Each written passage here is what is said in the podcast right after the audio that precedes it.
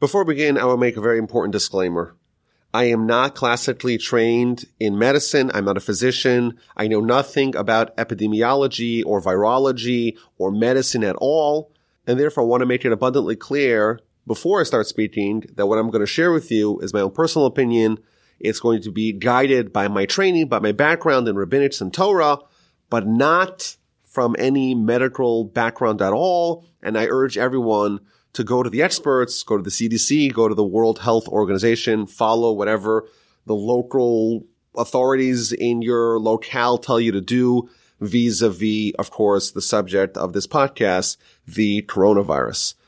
Now, I was planning on discussing something else. We have an amazing parsha, Parsha Ki Sisa. It's a loaded parsha. I prepared some very interesting ideas to share about this parsha, about the golden calf, the sin of the golden calf, and the tablets that Moses brings down, that he ultimately shatters in the bottom of the mountain, and then, of course, there's the whole prayer to forgive the Jewish people, and the second set of tablets are given as well. But I decided to scrap those plans when something very significant happened in our neighborhood.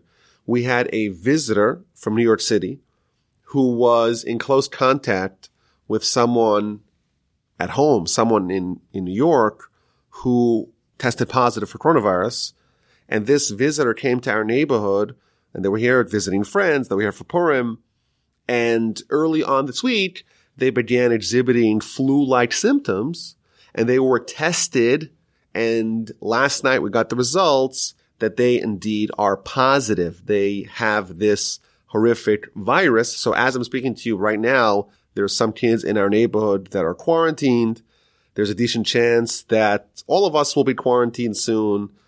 I'm not yet under quarantine and I did not have any contact with this particular person. So I'm coming to you from the Torch Center, from the normal podcast studio in the Torch Center.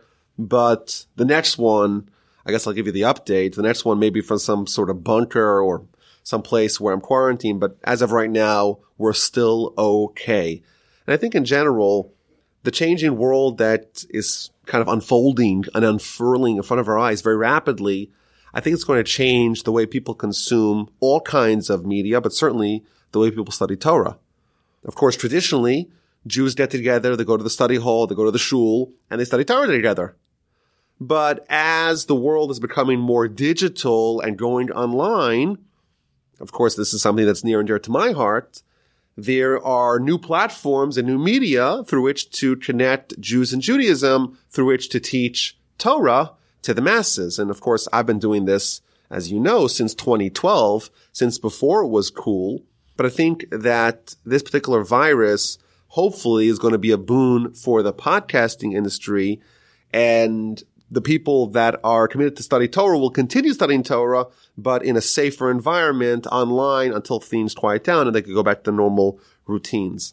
I always urge my colleagues to try to diversify, that we shouldn't limit ourselves to a specific zip code, a specific location, try to make Torah study and try to make our outreach and educational efforts as convenient as possible for our constituency. I always like to say that the old model was like the blockbuster model. You got to come to our building at a specific time in order to enjoy what you want to enjoy. But the new model, well, that's Netflix. It's on demand. You can play it at your own speed. You can listen to half a class and finish it on your commute back home. And I think that there's something positive that's going to come out of this, that more people are going to be exposed to new kinds of learning, to new learning modalities and paradigms. And in that spirit, I want to plug a new podcast, the Jewish Inspiration Podcast by Rabbi Aryeh Wolbe. That's my older brother. This is a wonderful new podcast that he launched. He has very ambitious aspirations to leapfrog me in the amount of downloads that he gets. So I wish him tremendous luck and please help him out in that noble pursuit. Again, it is called the Jewish Inspiration Podcast with Rabbi Aryeh Wolbe. So after all those introductions, I want to talk about the coronavirus. And I think a way to open up the subject is that we are always trained whenever we encounter something, we're trained to ask the question, what is the message for us? The Talmud tells us that when something bad happens to a person, when something painful befalls a person, they are required to try to figure out what the message is. What is the Almighty telling you? You're supposed to examine your deeds. You're supposed to examine your behavior. You're supposed to ponder what exactly is the message and what is the lesson that you should take home. The Baal Shem Tov used to say that the world is like a mirror.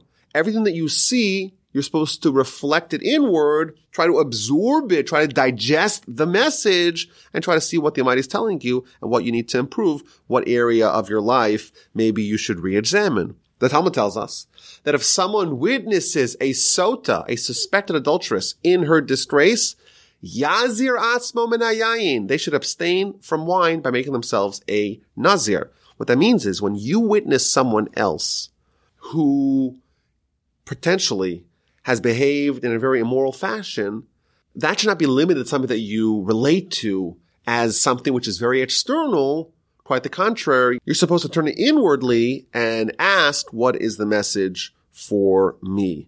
And I think with this coronavirus ravaging the world, it's dominating the news. The NBA canceled or suspended their season. The stocks, of course, are all tanking. There's no more trips to Europe. Locally, schools and schools and stores are all closed. There's panic. And I think it's incumbent upon us to ask the question, what is the message for us? What is the takeaway that we can have, or what are some of the lessons that we could take from this very rapidly changing story? And I think that there's at least three different lessons that we can take from our parsha regarding how we're supposed to think about it, but also potentially ideas of how we could mitigate the influence of this horrific disease.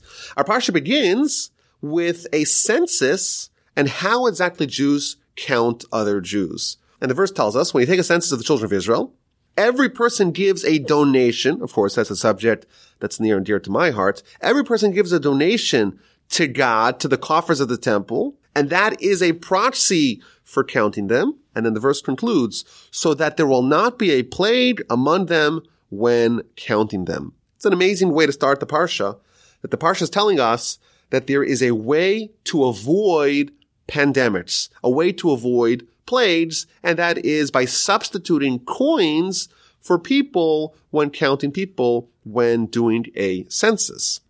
And every year when the Jewish people would count how many Jews there are, they would not count people. They wouldn't line people up against the wall and start counting them one after another. Instead, every person makes a donation of the half shekel coin and that money goes into the temple coffers. That money is used to buy the animals and buy the materials for the daily sacrifices in the temple and in the tabernacle. And that's the way that you know by counting the coins, you know how many people you have.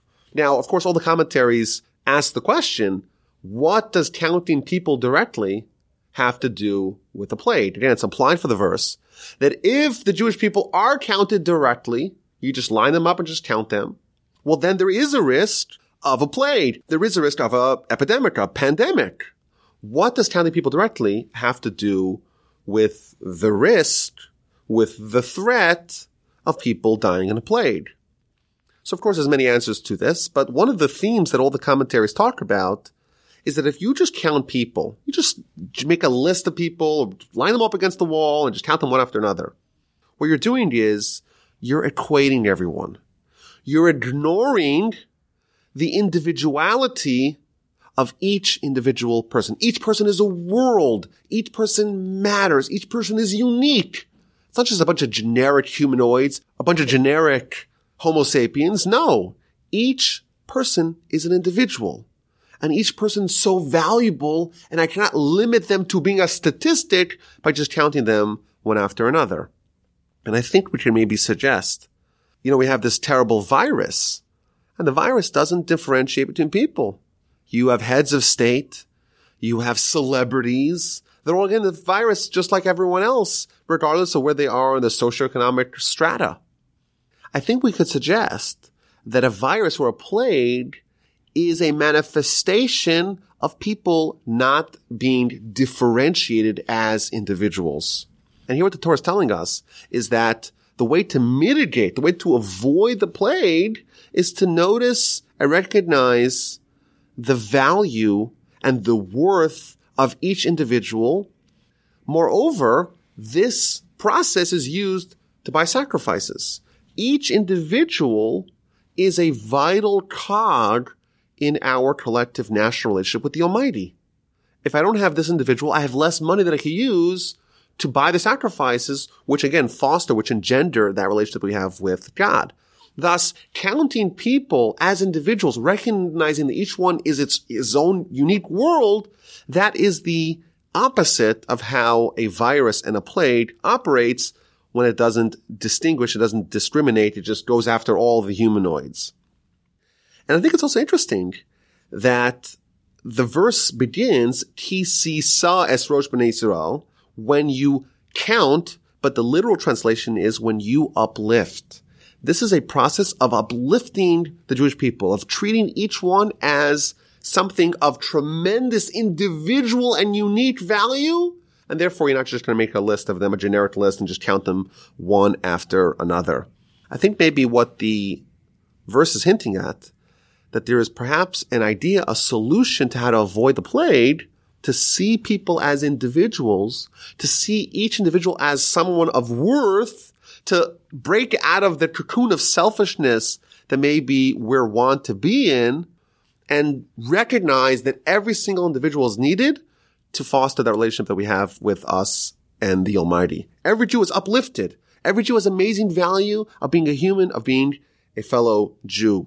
We also say that every person that exists, every person that's alive in the world today is someone that the Almighty decreed, so to speak, that they should be alive. It's almost as if the Almighty is telling us that every person is needed because if they weren't needed, they wouldn't be here. And that's a different attitude that we have when we do a census. We just make a list of people. We don't ask questions. It doesn't really matter to us. If there's a warm body here, we're counting it. No. Every human, and certainly every Jew, is someone the Almighty is telling us, this person I need. The world cannot exist without them, because if it could, they wouldn't exist uplift the Jewish people and therefore count them this way. And therefore you avoid the virus, you avoid the plague because the plague happens when we don't recognize the value of each individual. I want to add to this point in our partial read about the ketores, the incense. And the incense, of course, is a list of 11 different spices that you create the cocktail, the concoction, and you burn it on the inner altar twice a day. In a later parsha, the book of Numbers, we read about a plague that befell the Jewish people in the aftermath of the sin that the Jews did with the Moabite women. And that's of course when Pinchas, when Phineas, he has his moment of zealotry and heroism where he takes very drastic measures to try to stem the plague. But if you read the story, you'll notice that Aaron is told by Moses, take the ketores, take the incense, and go offer it in middle of the plague. In fact, we read there's 24,000 people that have died, and Aaron stands in between the living and the dead, in between the people that have already been taken away by the plague and the people that have not yet been affected by it. And he offers the incense and then immediately freezes the plague. The plague stops. The Talmud tells us that when Moses was in heaven, initially the angels were very hostile to him, but ultimately he won them over and the angels gave him a secret, and the secret that they gave him was that Ktores, the incense offering, that is a prophylactic against plagues. Maybe we can suggest the Ktores, as we've mentioned in the other podcast, the Ktores is a combination of a lot of different spices. Some of them are amazing in isolation and some of them are absolutely rancid, are absolutely nauseating in isolation. And the Talmud tells us that this is an analogy, or this is a parable, this is a parallel to the Jewish people. The Jewish people, some of us in isolation, hopefully all of us, are righteous. But of course, we know that there are some sinners amongst us. The Ketores is the union, the incense is the union of all the disparate Jews. Some of them smell great on their own. Some of them smell terrible, very foul on their own. And all of them are brought together to create the aromatic experience of the Ketores. Maybe we can suggest that what the Ketores symbolizes is that every person is valuable even in the event that we don't view them as an individual being so worthy, so righteous, so meritorious. The Torah symbolizes that everyone's needed. The people that you think don't, don't matter, these are people that are necessary. These are individuals of tremendous worth that if you don't have them, you don't have the Ketores. If you're missing some of the ingredients, you don't have the Ketores. If you're missing some Jews, you don't have the great Jewish nation in unity, and therefore you have the risk of the plague. Thus, the verse over here that tells us to count the coins and not the people, and thus avoid the virus, thus avoid the plague. And the verse in the book of Numbers that tells us bring the Ketores, which of course is mentioned in our Parsha, but bring the Ketores and that stops the plague. Both of them actually have the same underlying theorem, underlying principle at play, and that is that even the Jews that we can maybe disregard, we would do that, but God doesn't do that. Even the spices that are foul smelling, no, they also are a necessary ingredient in the Ketores. We have to treat everyone as individuals. And maybe we can make this first suggestion from the, from our Parsha that one of the lessons that we should take home is that perhaps we're not doing enough of viewing each one of our brethren, each one of our Jewish friends and neighbors as someone of tremendous value and import and someone that we need to cherish as an individual, not just as a statistic. That's the first lesson that I wanted to bring out from our Parsha about the coronavirus. Now it's interesting, the very next thing that's discussed after the first instruction to fundraise with the half shekel coin is about the kior, the water basin that you wash your hands with. And it's an amazing verse. Verse 20. When they come to the tent of meeting, this is talking about the Kohanim, the priests, Aaron and his sons, when they're going to do work in the Mishkan of the tabernacle, they shall wash with water and not die. And this kind of blows me away. You know, we live in a time where everyone's worried about this virus. Everyone's terrified about it.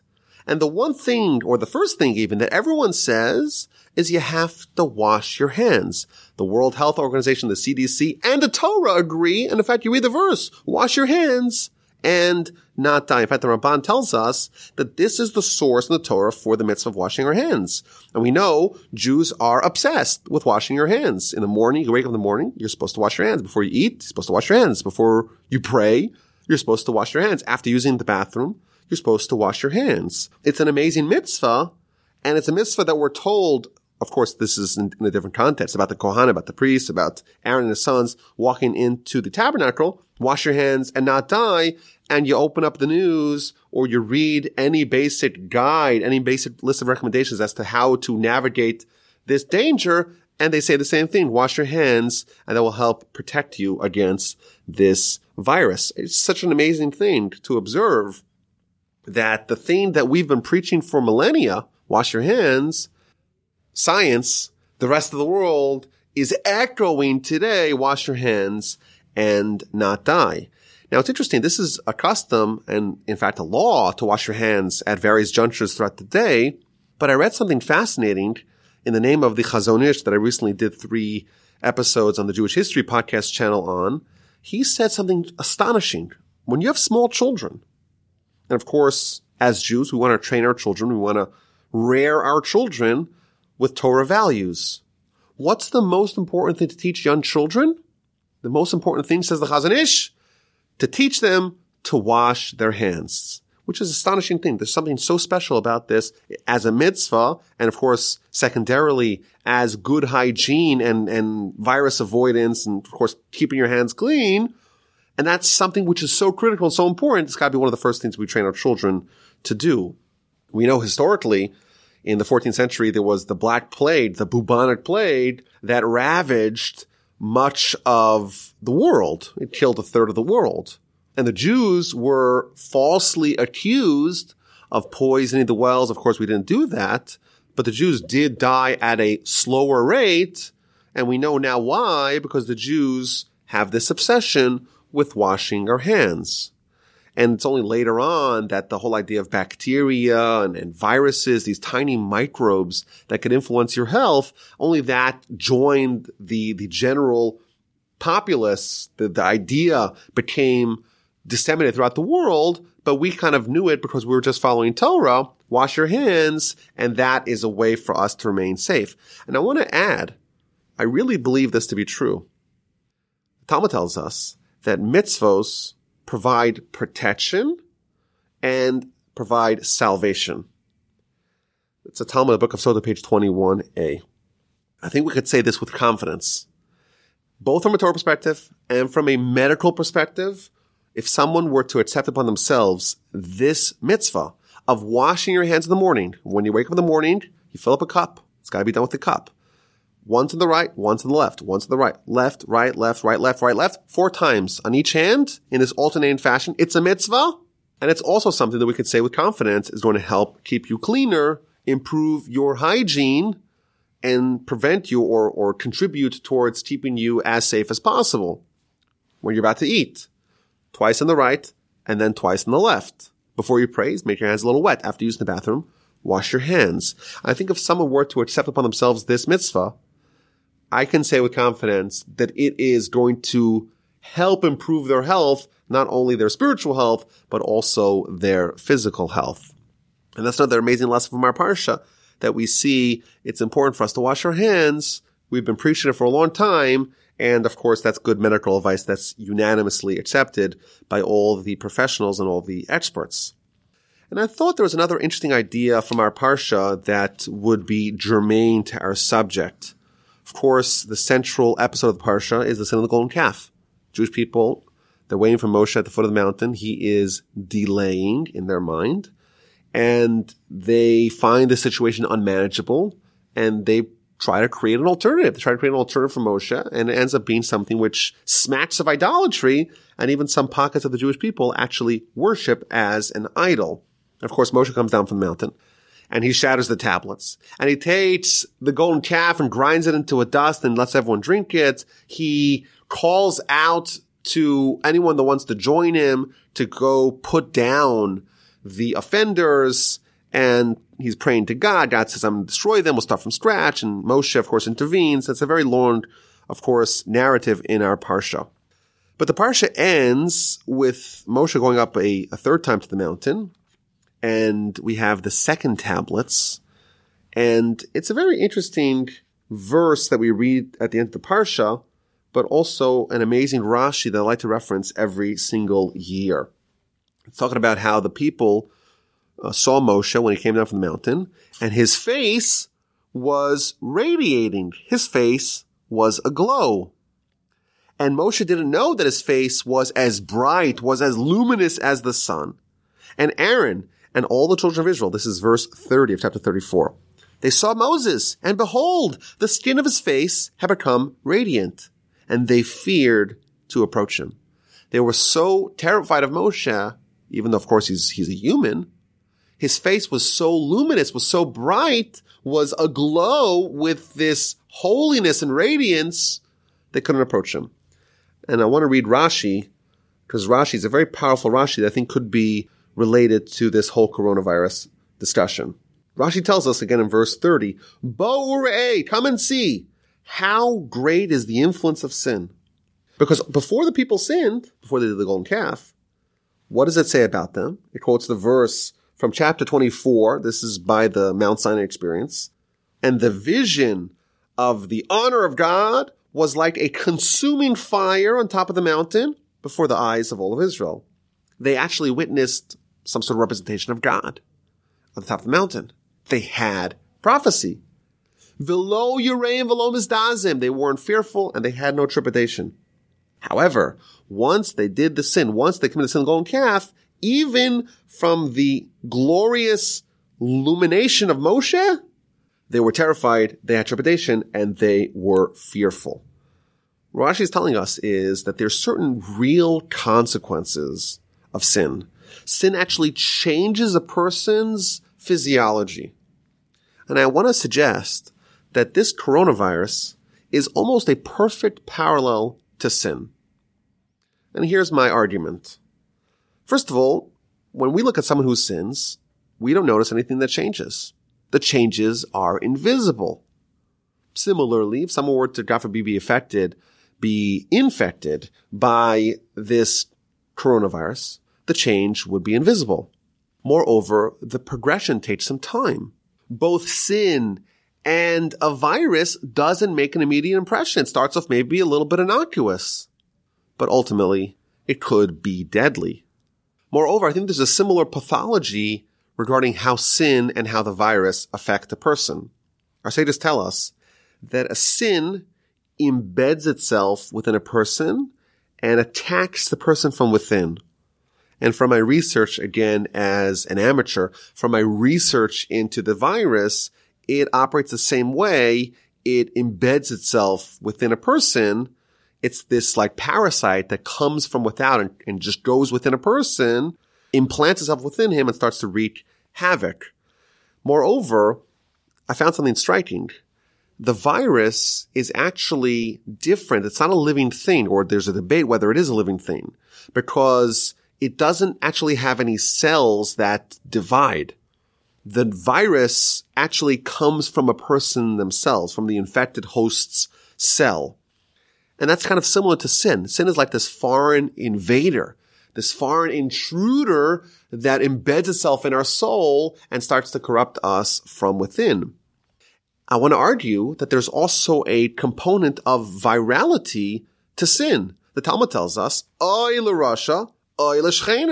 Woe to the wicked one, woe to the sinner, and woe to their neighbor. Just as we should try to inoculate ourselves, we should try to quarantine ourselves, we try to distance ourselves from someone that God forbid has a virus because it could influence us, it could affect us, it could infect us. Similarly, with regards to sin, there is that same transmission, that same virality that if you surround yourself with bad people, you may be infected with their evilness. Moreover, there's the lethality. Both the sin and the virus could effectively kill you. Of course, we know how the virus could effectively kill you. It could implant itself in your low respiratory uh, system and could cause pneumonia and all kinds of other terrible diseases. And it could be very dangerous, even lethal. And the Talmud tells us that sin works the same way. The Talmud tells us that a sinner is someone who, even while they are alive, they could actually be dead. They could be nominally alive. They could look like they're actually alive when in fact they are dead because their soul is dead within them.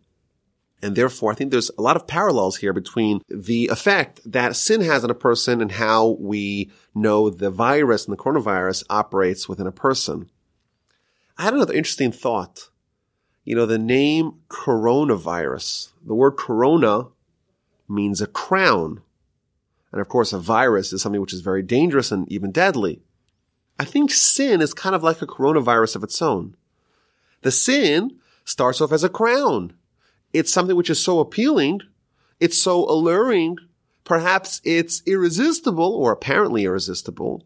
It's something which is so desirous but ultimately you realize that it's not a corona. It's a virus that could infect your soul and could be deadly. And I think when we have these parallels, it's something we could really take as a lesson home. When we see how people relate to the coronavirus, that should be a model for how we should relate to sin. The Mishnah tells us, You should run, you should run in pursuit of even a minor mitzvah, uborech avera, and flee from sin. If you knew that there's someone who was God forbid infected with coronavirus and they were coming after you, you'd run away. You'd hightail out of there. You'd abscond out of there to avoid being infected. That's the way we have to relate towards sin. We have to run away from it. And we see people changing their lifestyle, changing their habits, changing their plans, changing their vacation and travel plans because of the virus. Talmud tells us that when you're traveling, you should think about which one of these routes is potentially more dangerous or going to increase or decrease my likelihood of encountering sin. And of course, just like you would avoid the plague, you'd avoid the virus as if it was a plague, we should try to avoid sin with that same determination. And I want to add more broadly, the general message of Jewish spirituality all relates, I think, to one common theme. And that is we are describing an invisible world. Of course, we all see our body. The soul, which Judaism argues is more important than the body, the soul's invisible. We see the world around us. What we don't see is God. God's invisible. Of course, we see that's more important than anything. We talk about this world because we can see it. And then you open up the sources and it talks all about Olam Haba, the next world that we cannot envision.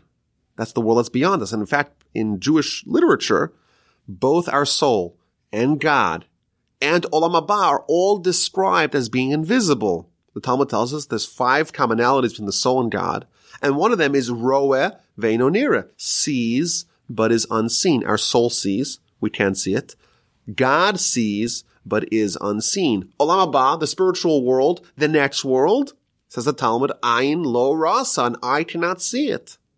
We believe that there's an entire other world that matters much more than our visible world. The other world is invisible, and that's the world that really matters.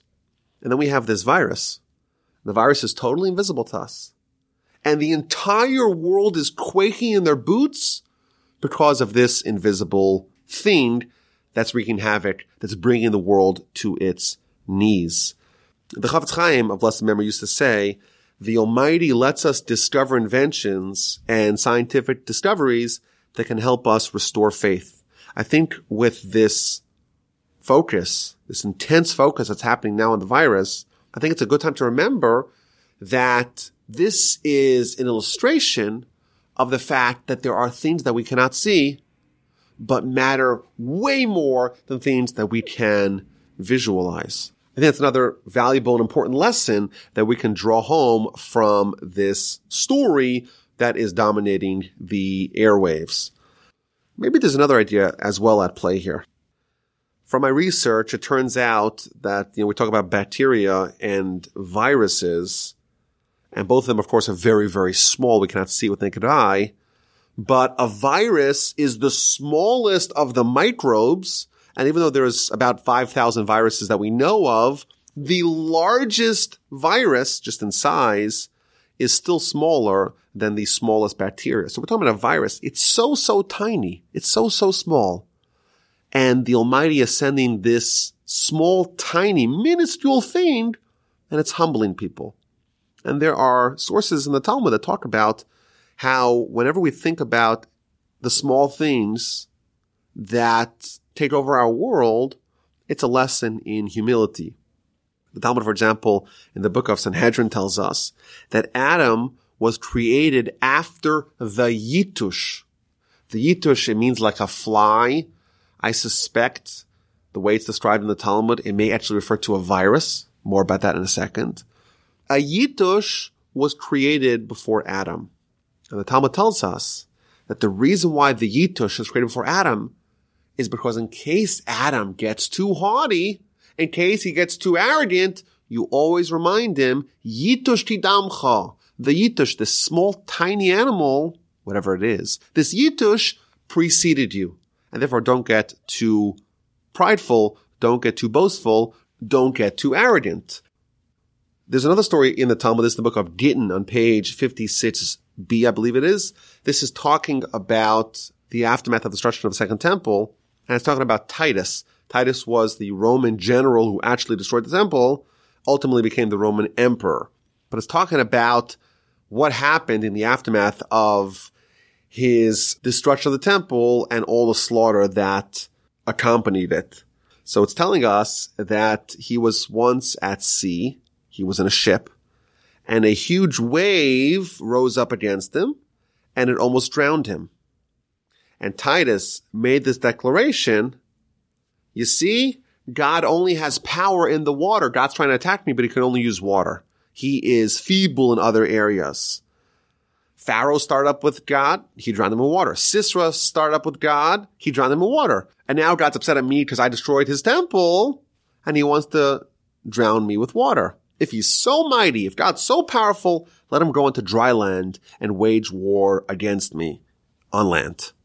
And the Talmud goes on to say that a prophetic voice announced, you're a wicked person, the son of a wicked person, you're a grandson of Esav, the wicked one, and I'm not going to attack you with water.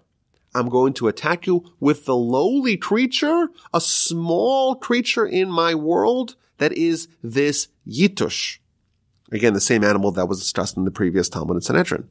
And the Talmud interjects, the Talmud says, why is it called a lowly creature? It's called that because it has an entrance, but doesn't have an exit, meaning it takes stuff in, but doesn't spit stuff out. And this is what kind of made me think maybe this is, if it's not referring to a virus, it's referring to something very similar to a virus, that just like a virus, it takes stuff in, it doesn't actually split, it doesn't have this mitosis feature of other living beings, it doesn't have any exit, so to speak. Maybe, this is total speculation. Again, don't quote me on this, but maybe this is actually referring to a virus. Something really small that's going to dominate Titus. And the Talmud goes on to say how this Yitush tormented him for years, and eventually this is what killed him. I think this is a very powerful lesson for us. The world has been altered radically by the smallest microbe, a tiny little virus. I think it's a good time for us to appreciate human fragility, human fallibility, and have a little dose of humility. The Almighty can deploy all kinds of tools in the world, and even the tiniest of microbes he could bring that's going to totally upend the world. And of course, we should be fearful of coronavirus, and of course, we should follow the best advice that we get from the medical experts and practitioners. Yes. But I also think that's incumbent upon us to ask the question, what does it mean to me? What are the lessons that us, people who are influenced by Torah, people who take Torah seriously, we have to ask these questions. And I spoke to someone recently. He told me that his goal is to be as fearful of God as the world is of coronavirus. I'm not saying to not be fearful of coronavirus. God forbid I didn't say that.